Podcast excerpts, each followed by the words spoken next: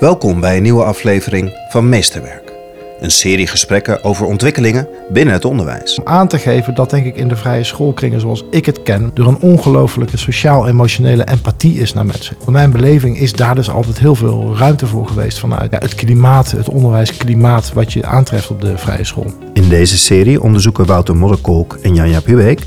inclusie en diversiteit binnen het vrije schoolonderwijs. Als je woke bent, dan ben je actief bewust van je eigen deformaties. Het is de bedoeling dat je actief jezelf onderzoekt op je eigen vooringenomenheid als het gaat om andere religies, andere culturen, andere etniciteiten, andere eh, seksuele geaardheid, etc.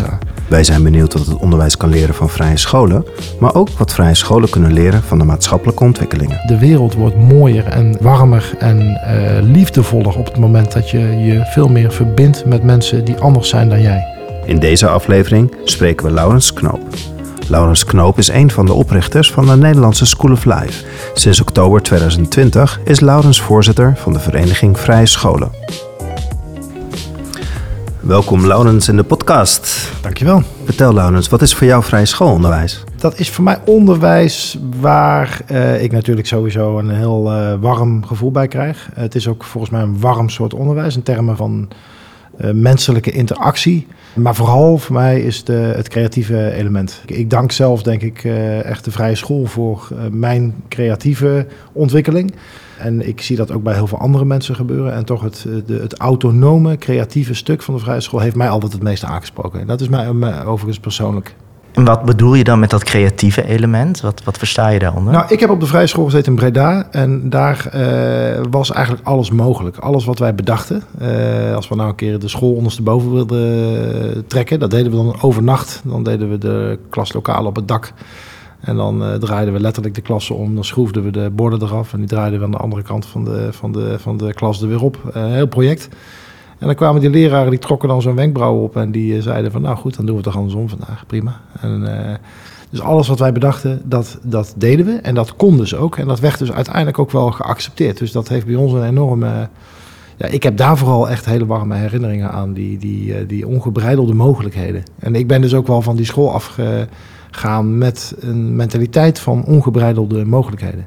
Nou, het zal waarschijnlijk ook een deel in mezelf zitten. Maar dat is wel echt ook uh, gefueld door de vrije school in mijn geval. Dus niet alleen creativiteit in termen van je kunt een mooie tekening maken, maar dat nee. is breder dan dat. Nee, dat was bijvoorbeeld bij mij helemaal niet zo. Ik ben helemaal niet zo goed in tekenen of in dat soort echte creatieve vakken. Maar het was meer de, het, de denkwijze, de, de fantasie, de, de, het, het sprookjesachtige. Eigenlijk ook de vervaagde grens op jonge leeftijd tussen wat werkelijkheid is en wat fantasie. En uh, de, ik vind dat heel leuk, want ik denk dat daar heel veel mooie dingen uit kunnen ontstaan.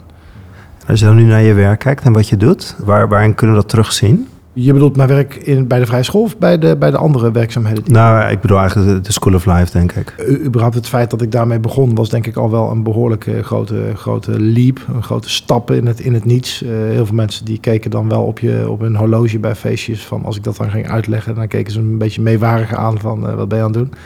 Dat was midden in de crisis, twaalf jaar geleden. Maar ik geloofde daarin. Wij programmeerden ook filosofen in het begin. En die, uh, die haalden dan van buiten de vrije school altijd Parsifal aan als voorbeeld. En, en die kwam dan met het, met het uh, bijvoorbeeld Ad Verbrugge was een uh, filosoof waar in het begin heel veel mee heb gewerkt. En uh, die vertelde altijd het prachtige verhaal van dat, van dat veld waar dan Parsifal op een gegeven moment, als hij dan dus eigenlijk bij zijn moeder weggaat, dat hij dan wordt verblind door dat licht hè, van, van de engelen natuurlijk. Hè, want de engelen waren neergedaald en hij werd verblind. Dus zijn moeder had gezegd, als je die, die engelen ziet, dan moet je rechtsomkeerd maken en terug naar mij rennen en naar je zusje. En, en uh, hij werd verblind en hij werd geraakt in dat ogenblik. Hè. En toen benaderde die, die ridders op dat veld, want dat waren namelijk ridders natuurlijk. En dat, zijn vader was als ridder gestorven. Um, en op het moment dat dat licht in zijn, via het harnas weer kaatste dat licht in zijn ogen. En hij werd betoverd door het ridderschap. Hè. Dus dat, dat beeld van dat je ergens in een ogenblik getroffen wordt door iets. En in één keer weet, dit is het, dit is wat ik de rest van mijn leven ga doen. Er zijn heel veel prachtige voorbeelden van beroemde mensen die heel goed zijn geworden in iets, die dat ook hebben meegemaakt. Madame Curie of Henry Ford bijvoorbeeld. Um, ja, dat was bij mij een beetje het moment van de School of Life. Dat toen ik die website zag, ik had wel wat boeken gelezen van Alain de Botton. En toen ik die website zag, dacht ik van, dit is gewoon, dit is het. Ik wist, dat is tot op de dag van vandaag, zoals 12 jaar geleden. Nu ben ik wat ouder, wat meer kilometers op tellen. Maar ik heb nog steeds dat warme gevoel. En ik denk echt dat dat de vrije school daar een enorme invloed op heeft gehad om die ruimte, om dat gevoel juist serieus te nemen. Om dat te erkennen als iets wat echt, echt toe doet. Want als ik het met mijn hoofd had beredeneerd, die keuze, dan had je op alle vlakken altijd uh, rood gescoord. Was er niet gekomen? Maar had je er nooit aan begonnen. Het sloeg nergens op. Qua businessmodel, qua idee, qua receptiviteit van, van de maatschappij op dat moment. Dat was allemaal, het was gekke werk. En dat was het in het begin ook, want we hebben heel veel geld moeten lenen. En eh, we zijn 23 keer bijna failliet geweest. Maar goed, uh, vandaag gaat het heel goed. Kan je het ook omdraaien? Wat kan de vrije school leren van de School of Life? Dat is een hele goede vraag. Ja, ik denk overigens dat ik misschien er ook wel zit vanwege, deels vanwege die situatie. Ik ben als persoon, eh, ben ik op een, nou misschien, ik klinkt dat het gek, maar op een bezielde manier echt een marketeer. Dus ik hou heel erg van dingen groeien, van dingen, van dingen eigenlijk uh, mooier maken, imago opbouwen. Toen ik uh, mijn uh, sollicitatiegesprek had bij de Vereniging van Vrije Scholen, toen hebben we ook een discussie gehad over marketing. Hè, waarvan ik dan zei, ja, maar ik hou van marketing. En, en, en dat persoon zei, ja, ik denk toch wel dat in de vrije schoolkringen marketing eh, vaak als een beetje een vies woord wordt gezien. Omdat dat te maken, hè, dat moet je denken aan Coca-Cola en McDonald's en zo. Een uitspraak van mijn oprichter Alain de Botton, die zei dan altijd van ja, maar why do the bad brands have the good marketing? Waarom kun je niet als good brand ook goede marketing hebben? Dat is, dat is een idee wat mij altijd heel erg heeft uh, aangesproken. Dus op een bezielde manier, met het, op dezelfde manier sabelen wij natuurlijk vaak kapitalisme neer. Maar ik denk dat kapitalisme een heel goed systeem is, maar wat voor de verkeerde dingen wordt gebruikt. Als je, dat, als je dat systeem van vraag en aanbod loslaat op dingen die wel iets bijdragen aan de wereld, ja, dan kun je gewoon hele mooie dingen bouwen, denk ik. En als de Vrije School naar jou toe was gekomen, niet als, als voorzitter voor de Vrije School, maar als marketeer, wat zou dan echt de bullet zijn? Wat zou echt de, de selling point zijn? Nou, de oude voorzitter van de, van de directeur van de RIVM, die had een boek geschreven, wat ook door de Iona Stichting mede is uh, uh, gelanceerd. Ik ben even zijn naam kwijt. Die had een prachtig boek over, over de Homo Universalis geschreven, eigenlijk op basis van het idee van Da Vinci. Maar hij had het altijd over het vermoeden van het midden.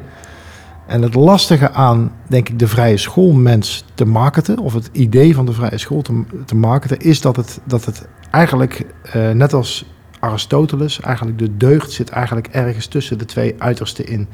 Tussen moed en tussen lafheid of tussen, tussen, tussen kracht en tussen zwakte. Of tussen, hè, dus de, ergens op het midden in, in, de, in de as tussen twee uitersten, dat, daar zitten de, de deugden, zal ik maar zeggen.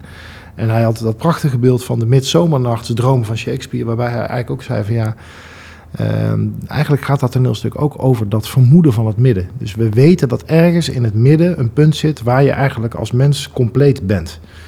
Maar je kunt het niet marketen, omdat het namelijk, als je het market, snij je het altijd plat. En dan wordt het daarmee eigenlijk altijd verkeerd begrepen. Dus misschien is dat ook wel een hele mooie grote uitdaging voor de vrije school. Om te kijken hoe je dat nou kan doen. Maar goed, als ik dan toch een poging zou wagen. Het is te complex, zeg je eigenlijk. Het is een te genuanceerd verhaal. Het is genuanceerd, ja. Dat is denk ik het, het punt zoals ik het begrijp. Hè. Dus misschien dat, dat ik er helemaal naast zit, dat zou kunnen. Maar zoals ik de vrije schoolmens uh, begrijp, is dat volgens mij een mens die nou ja, misschien op weg is naar vrijheid. Maar die ook een hele autonome uh, ontwikkelingshulp heeft gekregen. Of eigenlijk door de vrije school denk ik wel dat het idee dat je dus autonome, complete mensen aflevert tussen aanstekens aan de maatschappij. Die uh, zeer empathisch zijn en die een sterk ontwikkeld sociaal bewustzijn hebben. Eh, sociaal-emotioneel intelligent zijn, zo je wilt. Um, waarbij uh, natuurlijk ook het creatieve stuk uh, bovenmatig veel aandacht heeft gekregen.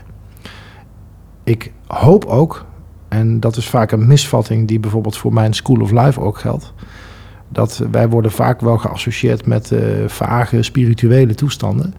Daar heb ik op zich weinig op tegen. Maar wat wij bij de School of Life doen en wat ik eigenlijk bij de vrije school ook wel heel belangrijk vind, is dat we wel altijd dat cognitieve stuk heel serieus blijven nemen. Er is in bepaalde kringen een soort tendens om alles wat rationeel is neer te sabelen. Maar dat is natuurlijk echt wel complete onzin.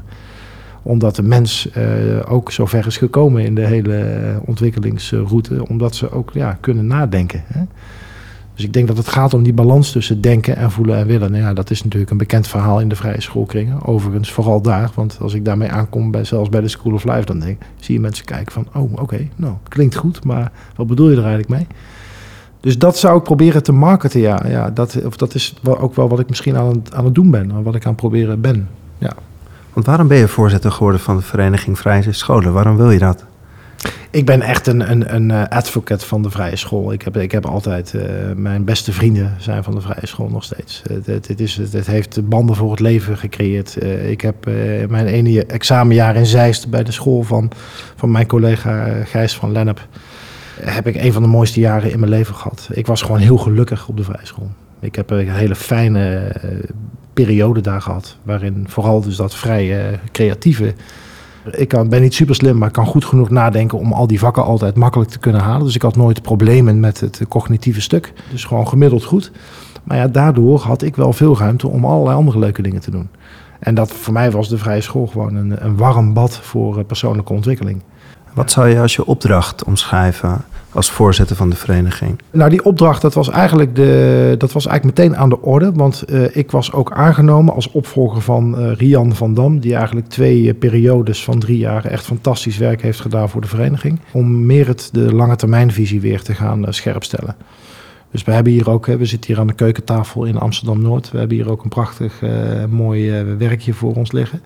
En daar hebben we zeven punten in. Hè. Dat, dat kan snel wat saai worden, dat begrijp ik. Maar we hebben heel hard gewerkt, een jaar lang, om eigenlijk alles terug te koken naar zeven kernpunten die wij eigenlijk in de aankomende zeven jaar willen, uh, aankomende vijf jaar willen uh, ontwikkelen. Ja, dus het boekje Oog op de sterren, voet op de grond. Hè? Precies. Ja. ja oog op de sterren, hè, dat betekent natuurlijk toch ruimte voor, uh, voor lange termijnvisie, maar wel met een concrete hier en nu actie, waarbij we gewoon ja, aan de slag kunnen gaan met hele, hele concrete doelstellingen, die ook gespecificeerd zijn in lekker rationeel, hè, lekker spreadsheet, waar we ook vandaag over gaan spreken. Diversiteit, één van de zeven speerpunten is. Maar er zijn ook nog zes andere, waaronder bijvoorbeeld lerarentekort, onderwijskwaliteit. Niet te vergeten, onderwijskwaliteit. Kun je heel kort toelichten welke, welke lijn uh, in die zeven kernpunten uh, herken jij? Van waar staat de vrije scholen nu voor, voor de komende 200 jaar?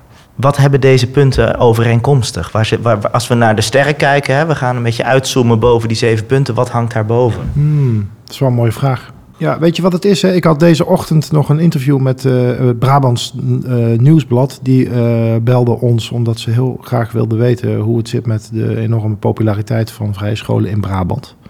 Terwijl Brabant niet per se heel veel vrije scholen heeft. Want dat, loopt, dat zit al best wel lang. Zit dat, stabiel. Ja, is dat stabiel, ja. Wat natuurlijk wel de, de groei op zichzelf hebben wij eigenlijk nooit, ook niet in het maken van dit plan, als een grote soort ambitieuze, dat noemen ze dan de Big Harry Audacious Goal. Hè? Dat zijn dan van die managementtermen. Eigenlijk is dat niet te sprake gekomen. De meeste mensen willen niet per se groeien. Ik heb dat eigenlijk nergens bespeurd. Dat mensen zeggen, we moeten verdubbelen. Of we moeten 20, 30 procent leerlingen erbij krijgen. Maar is het hen overkomen? Zijn de scholen gegroeid doordat de tijdgeest zo is? Ik heb namelijk met verbazing zitten kijken... Uh, in relatie tot het punt met lerarentekort waarom die vrije scholen zo groeien, maar eigenlijk waarom die lerarenopleiding niet ook uit zijn voegen groeide.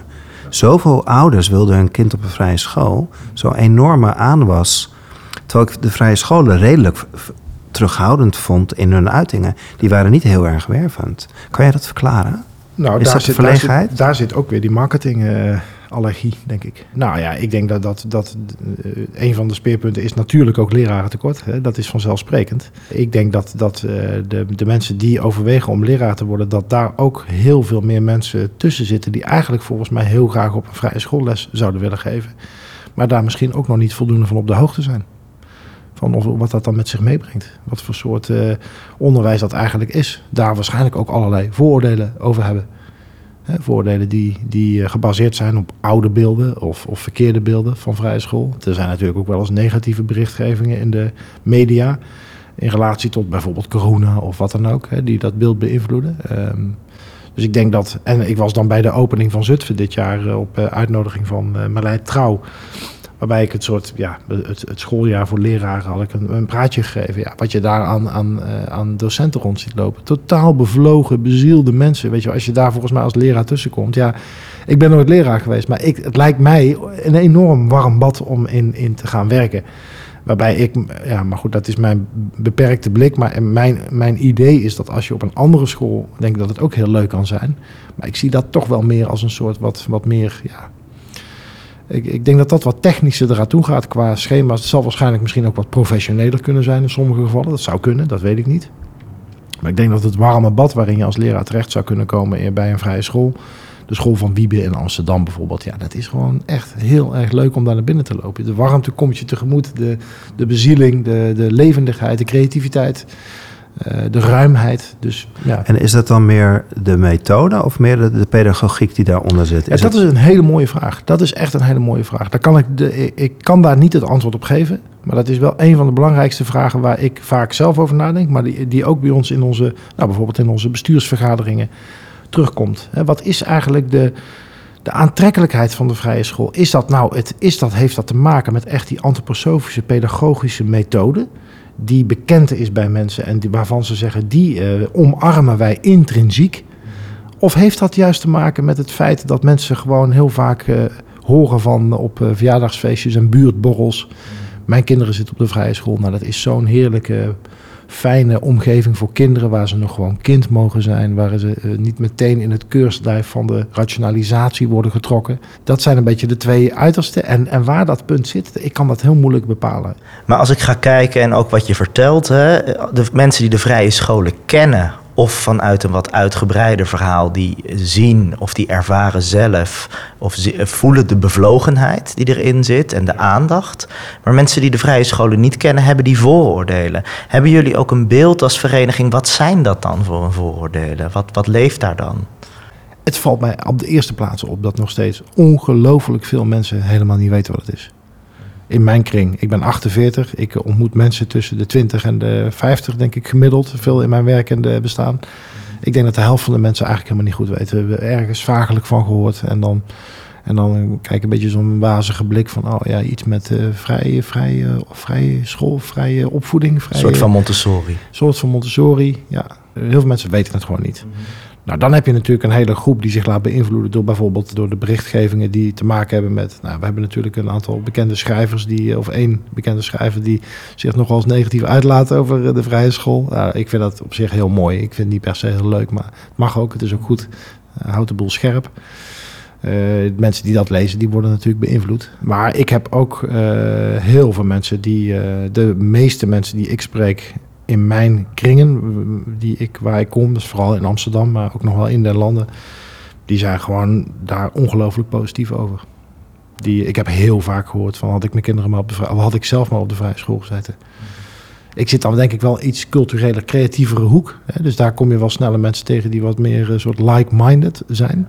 In ons voorgesprek zei je heel mooi dat in de vrije scholen heel mooi gekeken wordt naar eh, gendervraagstukken, seksualiteitsvraagstukken. Ja. We hadden het over niveauverschillen. En in jullie plan staat ook dat diversiteit een, een aandachtspunt heeft. Wat kunnen we buiten het vrije schoolonderwijs leren hoe het vrije schoolonderwijs omgaat met gendervraagstukken, diversiteit in niveaus en alles? En wat zou de vrije school kunnen leren als het gaat over diversiteit, als het gaat over, over verschillende culturen die in hun scholen kunnen komen? Dus eigenlijk twee vragen van waar zit nou echt die kracht? Hoe ze kijken naar, naar het kind en wat kunnen ze nou doen om diverser te worden daarin, ook in populatie? Nou ja, ik denk dat je op de eerste plaats altijd gewoon goed moet kijken naar wat je dan precies bedoelt met eh, diversiteit. Dus wij zijn natuurlijk, en dat is ook terecht, uh, snel geneigd om te denken in termen van, uh, van, van huidkleur. Welke tint je hebt. Dat is natuurlijk ook een criterium waar je natuurlijk ook volgens mij. Wat ook heel hoog op de agenda staat, om ook in die termen te zorgen dat je een wat representatievere beeld vertegenwoordigt. Maar er is natuurlijk ook verschil in opleidingsniveau, er is verschil in IQ en er is natuurlijk ook verschil in uh, seksuele geaardheid. Uh, het is eigenlijk een, volgens mij een heel palet aan verschillende elementen die je identiteit bepalen. En volgens mij wat belangrijk is, en daarin doen we het denk ik op de LHBT uh, IQ plus as met de vrije school heel goed.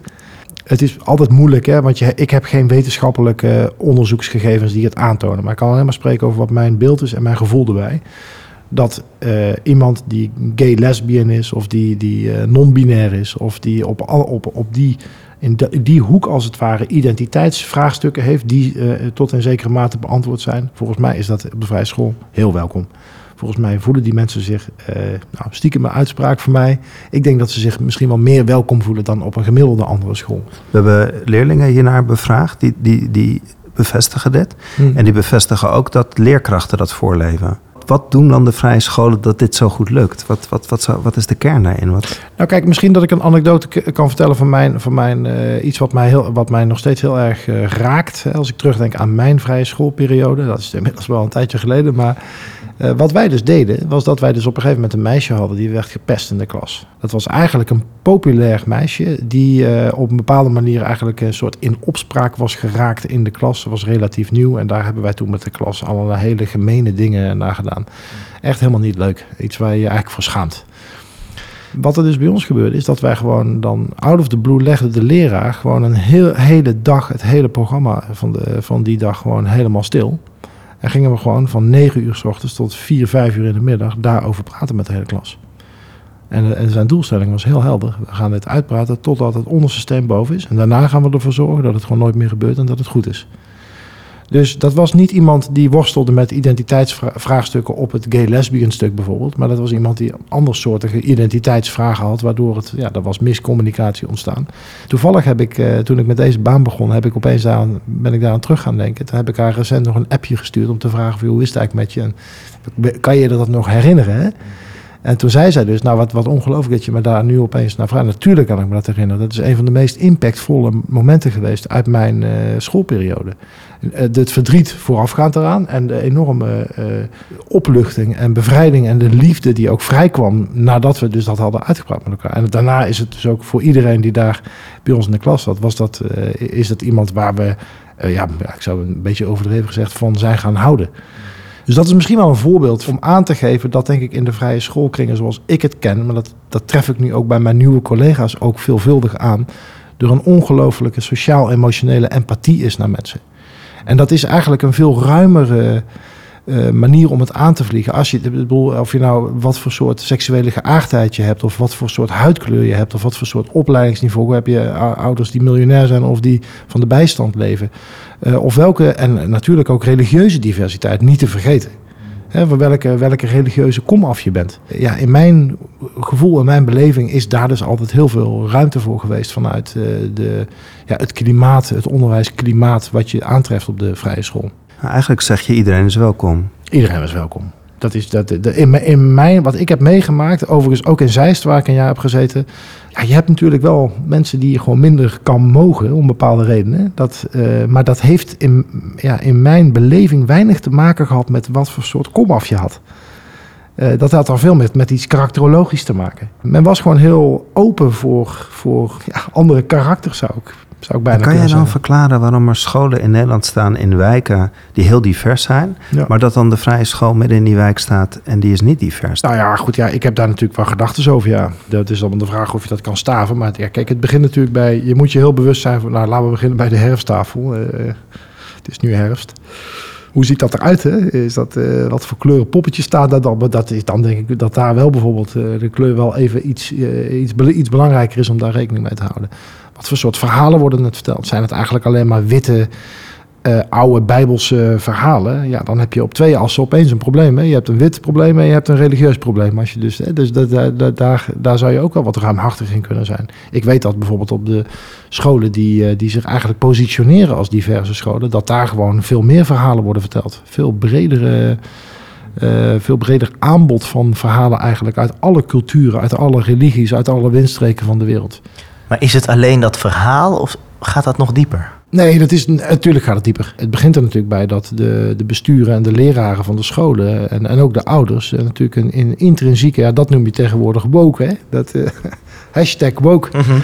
Als je woke bent, dan ben je actief bewust van je eigen deformaties. En dat is het hele idee, hè, waar, waar natuurlijk, uh, ja, ik ben een witte middelbare leeftijdsman, ik krijg het natuurlijk soms zwaar te verduren omdat het, het, punt is natuurlijk uh, van ja, het is niet meer voldoende dat je gewoon uh, dat je tolerant bent. Dat is niet meer voldoende in deze tijd. Het is de bedoeling dat je actief jezelf onderzoekt op je eigen vooringenomenheid als het gaat om andere religies, andere culturen, andere etniciteiten, andere seksuele geaardheid, et cetera. Dus dat is de opdracht. Wij, wij, moeten harder ons best doen om ons open te stellen op onze eigen de manier waarop we overkomen. Want ik weet ook het voorbeeld van, van mensen die dus uit andere culturen komen, die toch rechtsomkeerd maken na een tijdje, omdat ze gewoon toch niet voldoende zich welkom voelen. En toch snap ik het niet. Je hebt zo'n mooi voorbeeld van een, van een kind wat zich niet welkom voelt op school. En ik vind het heel mooi dat zo'n leerkracht daar gewoon eindeloze tijd voor neemt. Of wat is dan misschien de sleutel dat, dat we dit ook gaan doen? Dat we hier ook de tijd voor gaan nemen? Nou, waar hebben we ons verslapen misschien weer als we gewoon weer de termen van woke blijven? Want ik denk dat daar wel iets, iets in zit. Hebben we ons verslapen in onze vormen? Ja, ik, het, het, het, is, het is een, heel moeilijke, moeilijke vraag. Laat ik dat vooropstellen. En er, en er is een heel groot verschil tussen verschillende scholen. De, over het algemeen in de Randstad. Ik denk wel dat je mag zeggen dat in de grote steden wij zitten hier in Amsterdam, Rotterdam, Den Haag. Dat dat wel scholen zijn waar eh, daar is van nature al zoveel diversiteit. Ik geloof dat 102, 83 nationaliteiten in Amsterdam. Op die as kooi je natuurlijk wel wat sneller als de hele omgeving al heel divers is. En, en Amsterdam is natuurlijk denk ik ook een veel vrijere stad dan uh, laten we eens een gemiddelde stad uit de provincie uh, nemen ja, dan word je natuurlijk snel voor arrogante stedelingen uitgemaakt. Maar dan moet ik, die, die, neem ik dan maar even, zal ik zeggen. Ik denk dat de, de stad als Amsterdam in principe wel een aantal jaren voorloopt. Dus het, het is een gegeven dat die hele woke-beweging als een soort waterbed, uh, zo, of als een soort golf beter gezegd, uh, uitwaaiert over het hele land. En dat is niet tegen te houden. En dat lijkt me ook heel gezond dat je dat niet tegen wil houden omdat de maatschappij in een hoog tempo verandert. Het wordt een veel kleurrijkere maatschappij. Dus het zou ook, als wij dan mensen willen voortbrengen met de vrije school, die eigenlijk als geheel mensen in de klaar zijn voor de maatschappij, ja, dan, dan is het misschien wel verstandig dat ze ook zich ten diepste bewust zijn van de diversiteit van de maatschappij om zich heen. In hoeverre is het, is het geloof een, een hindernis? Het geloof. De, de christelijke verhalen, het, het religieuze, het spirituele. In hoeverre is dat hinderlijk om, om woke te worden? Nou ja, maar ik, eh, ik ben zelf zeer uh, nauw verbonden met mensen die, van, die Joods zijn. Die kinderen toch op de vrije school hebben zitten. Die daar ook wel eens, uh, nou ja, die daar ook wel eens uh, wel een wenkbrauwen bij fronsen. Van oké, ja, het gaat dus wel alleen maar over de, de, de christelijke godsdienst. Godsdienst, daar is natuurlijk de vrije school nog steeds wel mee doordrenkt, denk ik. Dus ik kan niet zo goed beoordelen welke mate dat... Hè, want ik kom zelf wel veel op scholen, maar dat is meer als bezoek. Of dan ben ik er een uurtje of twee. Ik, ik, ik, draai niet hele weken mee op wat er dan precies wordt verteld op dit moment. Dus dat is moeilijker te beoordelen voor mij. Maar dat, eh, ik denk dat dat in sommige gevallen wel een, eh, wel een blokkade kan zijn, ja. Laten we overigens niet vergeten dat het niet alleen op de vrije scholen dit probleem op deze manier... Eh, en niet alleen op scholen, maar in de hele maatschappij is natuurlijk doordrenkt van dit vraagstuk. Hè. Hoe zorg je ervoor dat je eigenlijk op alle vlakken een divers bedrijf bent? Hoe zorg je ervoor dat je een, een, een divers beleid hebt vanuit de politieke eh, krachten in, in het land? Eh, hoe zorg je ervoor dat je een diverse maatschappij hebt waarin iedereen zich welkom voelt? Ik bedoel, het is all over the place. Het is niet voor niks zo'n hot uh, issue. Maar daar praten we hier niet over. We praten hier over de vrije school. Nou, maar we kunnen misschien ook wel dingen leren van buiten het onderwijs. Om te kijken waar, waar lukt het wel. Ja binnen het vrije schoolonderwijs lukt het op uh, seksuele geaardheid, op uh, diversiteit, op ja. basis van IQ, niveaugroepen, lukt het ons wel. En wat ja. kunnen we leren? En ik denk, jij hebt ook een blik natuurlijk buiten het onderwijs. Zie je daar in de maatschappij bewegingen waarvan je denkt, hé, hey, daar, daar lukt dit stuk wel, wat ons op de vrije school nog niet lukt? Nou, wij, wij zijn met, met mijn andere club, de School of Life, uh, werken wij hier snoeihard aan. Ja, wij, kunnen het, hebben natuurlijk het voordeel dat wij een hele vrije manier van programmeren hebben. Dus wij zorgen dat we. Ja, eigenlijk zijn bijna al onze grote sprekers die wij uh, zijn, zijn heel vaak niet christelijk. Ze zijn heel vaak bijvoorbeeld Joods. Ze zijn heel vaak uh, gekleurd.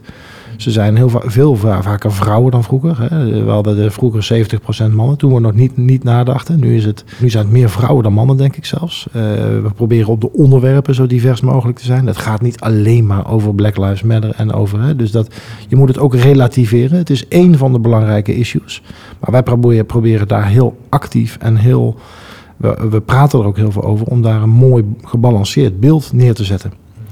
Uh, dus daar, daar, daar lukt het ons denk ik wel aardig. Ik heb vroeger veel met de Human gewerkt, de omroep Human, hè, de, uh, de humanisten, waar natuurlijk de vrije school heel dicht tegenaan schurkt. We hebben op een gegeven moment gewoon besloten, weet je wat, uh, al dat gelul over mannen versus vrouwen, vanaf nu hebben we gewoon de regel dat alles wat we doen minimaal 50% vrouw is.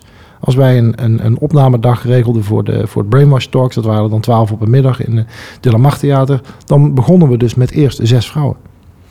Nou ja, ze zeggen, is dat een extreme methode? Nou, noem het maar extreem, maakt niet uit. Binnen een jaar was het helemaal ingeburgerd in de manier van denken. Dus dat was helemaal niet een issue meer.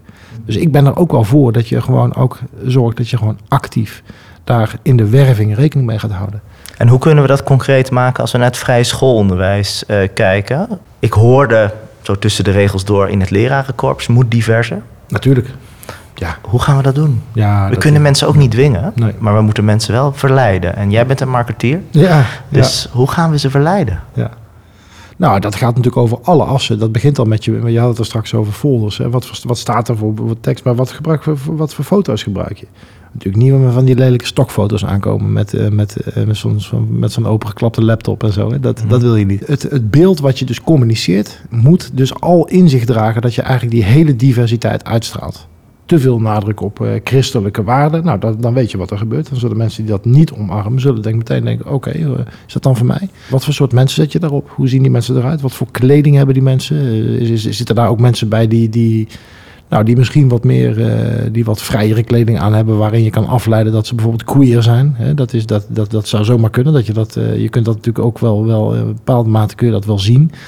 Maar tegelijkertijd ook wel weer gewoon daar ook weer niet in, in doorschieten. Perfecte representatieve beeld proberen te maken. Dat zou denk ik een heel mooi, mooi ideaal zijn. Dan praat je over fotografie, dan praat je over video. Daar kun je dat gewoon allemaal actief in doen. Het zit natuurlijk in zo ontzettend veel verschillende elementjes die allemaal meetellen tot dat grote beeld. Dat geldt voor ieder merk überhaupt. Dat het altijd opgebouwd wordt door een hele berg met observaties. Kijk, uh, Socrates die zei een leven wat, niet onderzocht wordt, dus of een leven zonder zelfonderzoek is het leven niet waard. Hè. Zei hij van ja, je, je, gnotis seauton, je moet jezelf kennen. Dat is de oudste commando uit de filosofie. CQ, de oudste eigenlijk de oudste boodschap uit onze moderne Europese cultuur.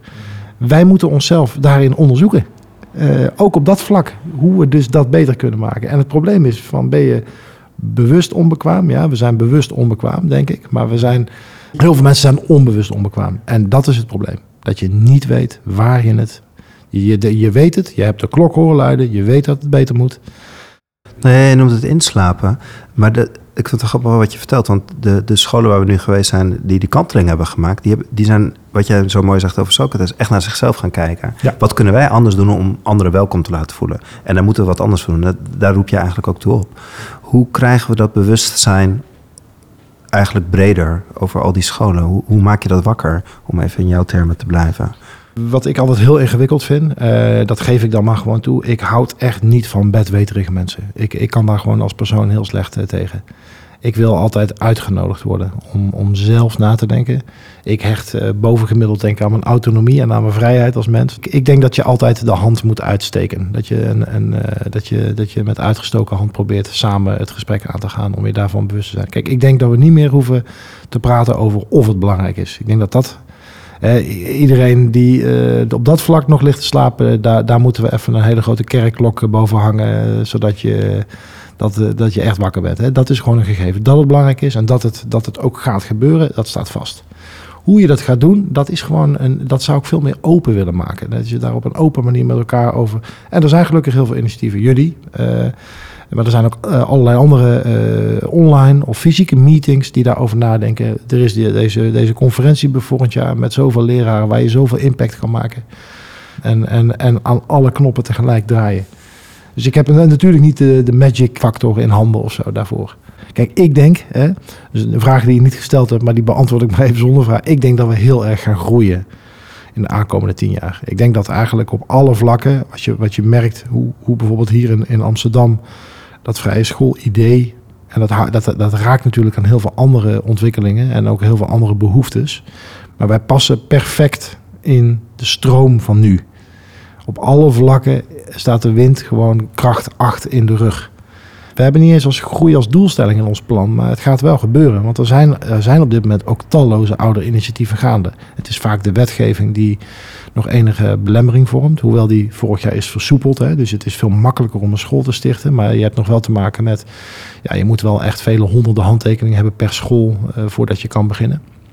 Maar die groei die gaat plaatsvinden. Dat is gewoon een... Dat, dat, dat, dat zit er gewoon aan te komen. En dan is het denk ik wel fijn als je op een gegeven moment ook wat meer duidelijkheid hebt over wat nou precies een vrije school is en niet. Je zegt, ik denk dat de vrije scholen gaan groeien. Welke, welke toekomst zie je dan waar ook die vrije school dan ook maatschappelijk een antwoord op gaat geven? Waarom gaan er meer mensen bewust kiezen voor de vrije school? Welk, welk toekomstperspectief heb je over de komende 10, 20 jaar in de maatschappij? Ik zou er heel veel, heel veel verhalen over kunnen vertellen. Die, uh, dat, dat, zijn eigenlijk allemaal verschillende elementen. Maar één element is dat gewoon, als je puur technisch kijkt, hè, economisch, rationeel economisch, de behoefte aan, aan eenvoudig werk wordt steeds kleiner, omdat het wordt geautomatiseerd zijn simpele feiten. De eenvoudige uh, banen gaan verdwijnen. Verdwijnen in hoog tempo, met duizenden per, uh, per, per week of per maand. Wat daarvoor in de plaats komt, is een behoefte aan een creatieve mens. Die in de breedte ontwikkeld is. Sociaal, emotioneel creatieve mensen. Dat zijn de mensen voor de toekomstige banen ook. Dus als je puur naar de economie kijkt, hè, waar het argument altijd was: je moet, we moeten klaarstomen omdat mensen goed, uh, goed de basisvakken moeten beheersen, omdat ze dan kunnen worden ingezet voor werk. Nou, dat werk verandert in een hoog tempo. Dus puur als je ook uh, bij wijze van spreken zou redeneren van... Hey, krijgt mijn kind later een goede baan? Nou, dan is zo'n vrije school helemaal niet zo gek. Want dat creëert completere mensen. Meer autonomie. Uh, meer creatief ontwikkeld. Meer sociaal empathisch ontwikkeld. Dus dat lijkt mij, dat lijkt mij een, een hele uh, goede reden op het andere vlak, ik denk dat, uh, maar dat is wat moeilijker, omdat er natuurlijk een enorme polarisatie is in de wereld op dit moment. Het bewuste, de bewuste mens. Dus de veel meer sociaal, maar ook klimatologisch bewuste mens. Mensen die respect hebben voor de natuur.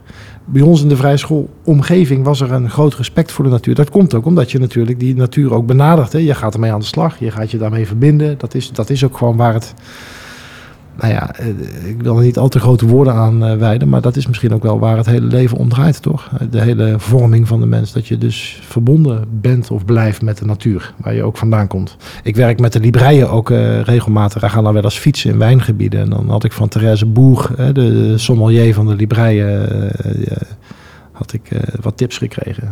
in de Elzas, dan gingen we naar wijnhuizen, ja, daar moet je naartoe. En die is echt niet van de per se biologisch dynamische wijnen. Maar wij kwamen daar en daar bleek dus dat alle jonge, bijna alle jonge wijnboeren die de bedrijven van de vader hadden overgenomen, dat die dus nu overgeschakeld waren op biologisch dynamische landbouw. Waarom? Ja, niet omdat het vanwege.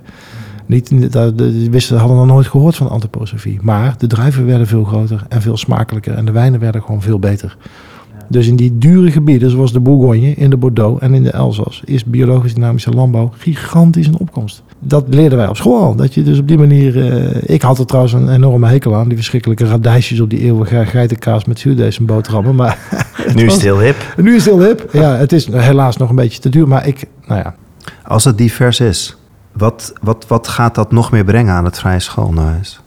Nou, dat is iets wat we ook hebben, eh, expliciet hebben opgenomen in dat stuk. Dat de wereld er echt mooier van wordt en beter van wordt. Dat is een van de, een van de claims die we ook in dit kleine stukje diversiteitscode maken. Van uh, het, uh, de wereld wordt mooier en warmer, liefdevoller op het moment dat je je veel meer verbindt met mensen die anders zijn dan jij alles wat te maken heeft met uh, xenofobie of te maken heeft met, met haat jegens uh, mensen uit uh, andere seksuele geaardheid of andere religies. Het, is, het leidt alleen maar tot ellende.